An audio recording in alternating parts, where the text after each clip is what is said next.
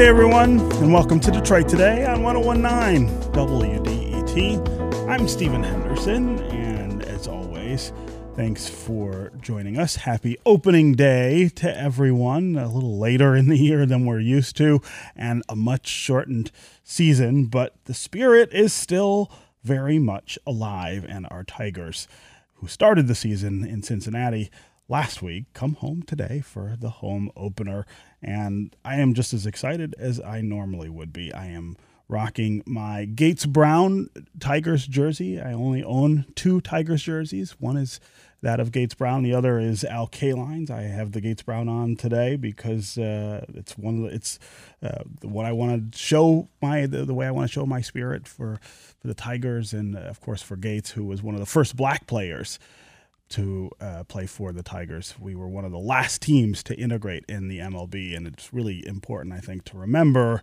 those players who blazed that trail in the 1950s and 60s to make this an integrated team. Anyway, everyone who is paying attention, have a great time. If you are going out and tailgating, do it safely, wear a mask, and try to distance from the other fans that uh, you are encountering.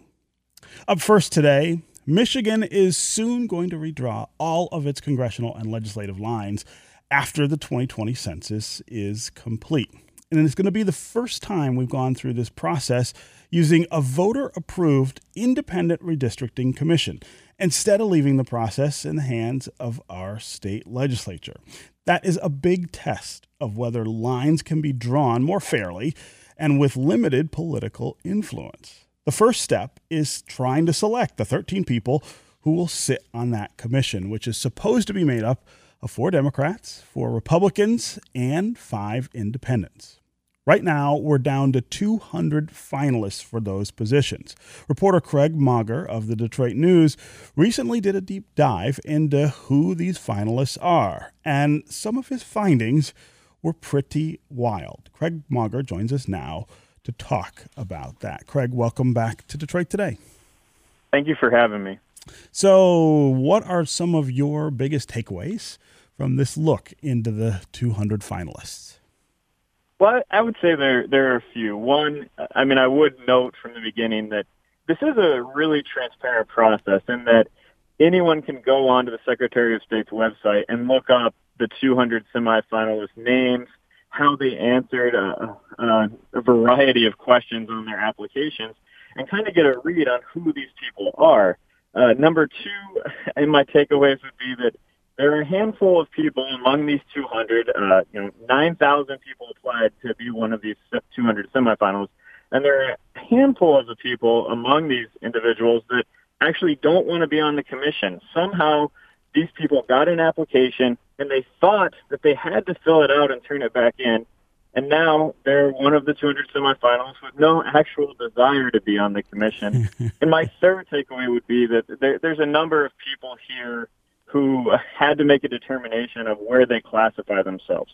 Do they see themselves as a Democrat? Do they see themselves as a Republican? Um, do they see themselves as non-affiliated? And I think there there are people among this group that had a challenging time trying to decipher that.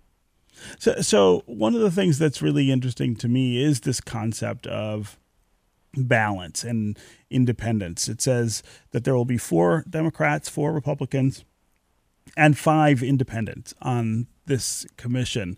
How do they determine, though, that people are what they say they are? And how much of a Republican or a Democrat can you be and still be on the commission? That's a great question. I mean, it's it's very murky. It's up to the applicants themselves, basically, to self-identify. Do I view myself as affiliated with the Democratic Party? Do I view myself as affiliated with the Republican Party? Or do I view myself as non-affiliated? And when I, I talked to about a dozen of these individuals, they all had different views on how they arrived at the decision that they made. Some said, you know, I kind of think I'm non-affiliated, but I also usually support Democrats, so I said I was a Democrat. Some said, I kind of see myself as non-affiliated, although I have financially contributed to only Democrats, so I'm going to say I'm non-affiliated. So it's a very gray area in all of this, and really the uh, safeguard in place to make sure that people are abiding by maybe what their true beliefs are is that legislative leaders, the four legislative leaders in Lansing, get to um, basically reject 20 of these nominees and and it's very likely that they're going to be rejecting the people who are the most partisan, maybe people who are signing up as non-affiliated, but have actually only financially supported one side or the other. Mm.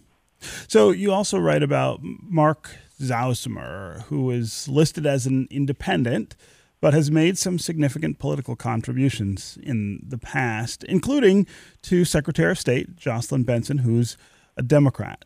Could could that become an issue that is seen as a conflict of interest? He's also made political contributions to some other politicians, and maybe he figures on balance he he doesn't favor one side over the other. But but could things like political contributions complicate people's candidacy for those for these seats? I think in the eyes of uh, of Republicans, they've definitely grabbed onto that fact that Mark Zausmer has supported a number of Democrats, including the Secretary of State, and they, they say, you know, hey, this panel is supposed to be, you know, citizen led. How are these political donors getting through? And to Mr. Zausmer's credit, I mean, he said that he supports candidates and not parties. Overall, he's given $35,000 in campaign contributions out since the beginning of 2010. So it's it's interesting the number of political donors that are among this group. Uh, I, I would say I think we ran 80, all 80 of the non-affiliated semifinalist names through the campaign finance database. And it was something like 10% of them have made political contributions to one side or another. And that, that, that is much, a much higher percentage than if you, you know, ran the, just everyone in the public's name through the database. So it, it is a politically involved group, and, and these contributions, I'm sure, are something that the legislative leaders are combing through to figure out whose name to reject um, when they get the ability to do that. Hmm. I'm talking with Craig Mauger, who covers state government and politics for the Detroit News. We're talking about a story he wrote recently that took a deep dive into the backgrounds of the 200 finalists, semifinalists actually, for the state's redistricting commission.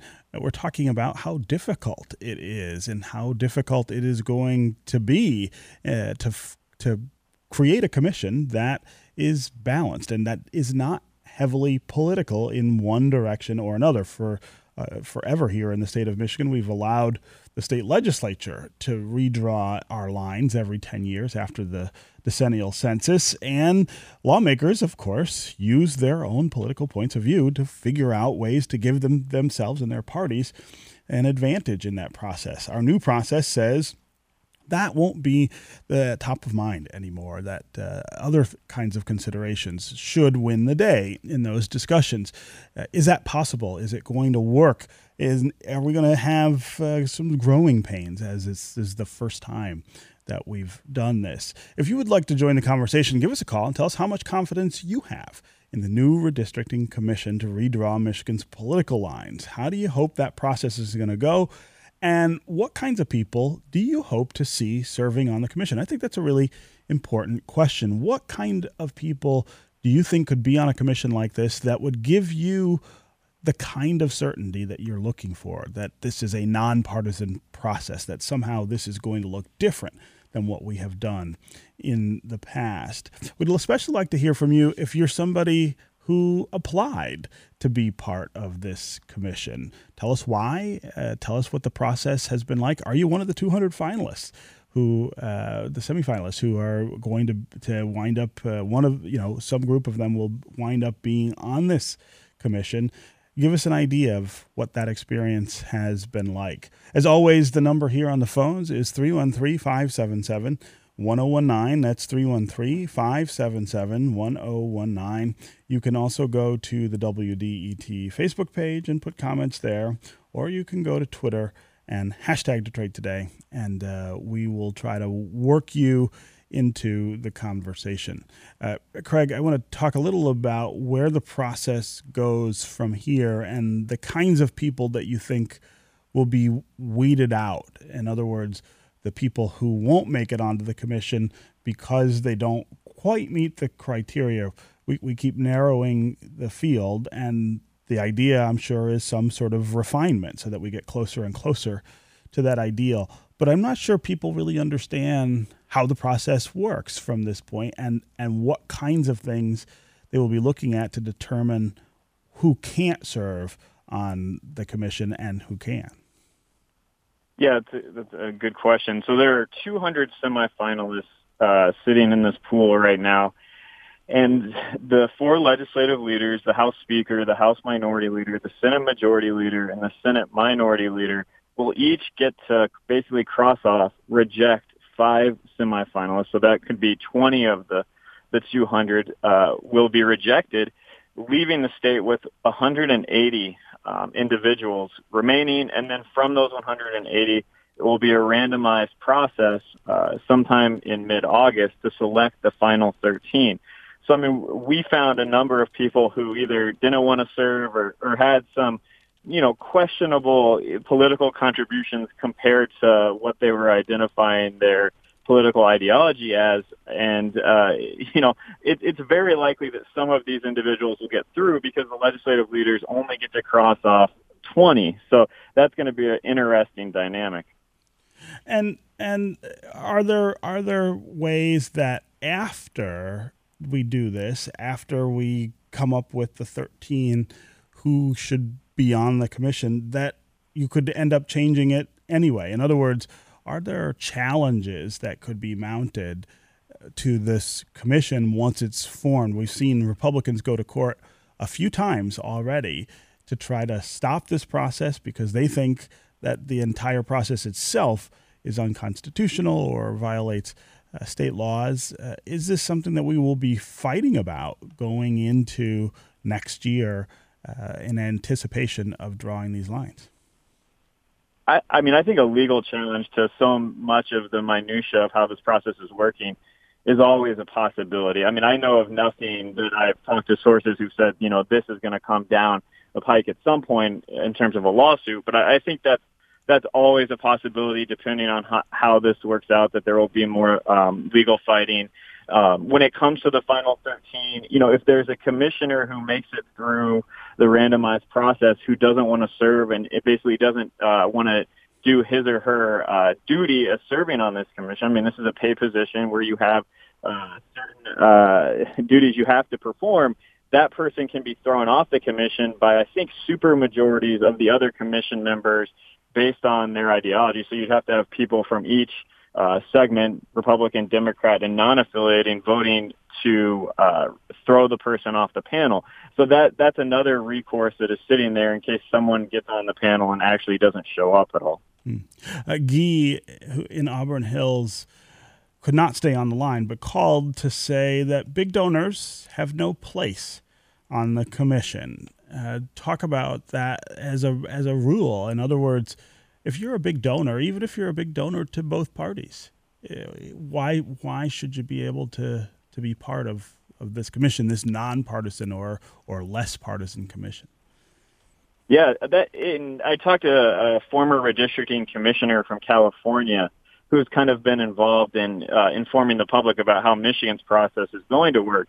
And she was telling me that in California, there's actually a ban on large political donors being on uh, the redistricting commission. So here in Michigan, that is not one of the exemptions that we have in place. We have uh, bans on people who are lobbyists or consultants or members of one of the two state parties. Uh, people who held elected partisan office can't can't serve, but they did not put in uh, a ban on people who were political donors. So we're seeing a lot of individuals who have given some level of political money to candidates uh, in this final final group and uh, and it will be very fascinating to see if the legislative leaders focus on those individuals when it comes to striking people from the list. Yeah, it's also it's also interesting to think of this group of five independent commissioners on the redistricting commission and how they're defined. It seems to me that that's maybe more critical, in fact, than defining who the Democrats or the Republicans are, making sure that the largest group, the plurality of the commission, is actually independent is the thing that I would think people would be more focused on. In other words, to make sure that that you're not sneaking a, a partisan from one party or the other onto the commission in the guise of being of being independent. Yeah, and there there there are some individuals among the 80 semifinalists for the independent positions that have uh, you know partisan track records of making political contributions. At least there were at least two individuals that had made an array of contributions to just uh, the Democratic uh, just Democratic candidates who identified themselves as non-affiliated. One of them is a guy named by the name of Bill Long from Ludington. He had made a number of contributions to his local county Democratic Party he had supported Mark Schauer, the Democratic nominee for governor in 2014. And when I was talking to Bill, he, he basically said, you know, yeah, I made these contributions a few years ago, but I haven't made contributions recently. And I honestly don't see myself as affiliated as the, as the kind of application said. I don't see myself as affiliated with the party. And then there were other individuals who basically said the same thing that, you know, I made some contributions to the county party. I, I vote for candidates on both sides of the aisle, but you know, I, I'm probably more Democrat than I am Republican, so I put down that as, that I'm a Democrat. So there, there's really a gray area here among how among these individuals and how they interpret their own party affiliations. And, and keep in mind that there are states where you have to register as either a Democrat or Republican when you go vote in primary elections. We don't have that here in Michigan, so it becomes a bit more challenging to figure out how to do a partisan uh, kind of breakdown on a on a panel like this redistricting commission. Hmm. Okay, Craig Mauger covers state government and politics for the Detroit News. Really great to have you here with us on Detroit today to explain this to listeners as we get further into this process. Thanks for being with us. Hey, thank you for having me. And you can check out Craig's coverage of this issue at detnews.com, where they are covering all of the process to leading to the selection of our redistricting commission, our first redistricting commission here in the state of Michigan. All right, we're going to take a quick break, and when we come back, we're going to take a look at a story in Crain's Detroit Business that takes an in depth look at where Detroit police officers actually live. Should residency be part of the equation when it comes to hiring police officers? We'll talk about it next. Stay with us on Detroit Today.